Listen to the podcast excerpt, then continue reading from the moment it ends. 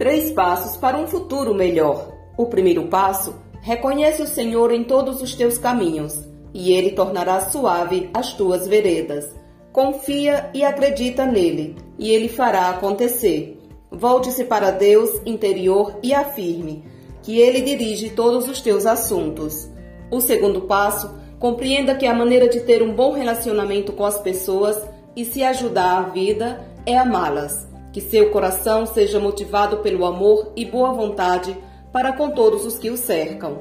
Reze pela paz e prosperidade de todos aqueles com quem você se relaciona.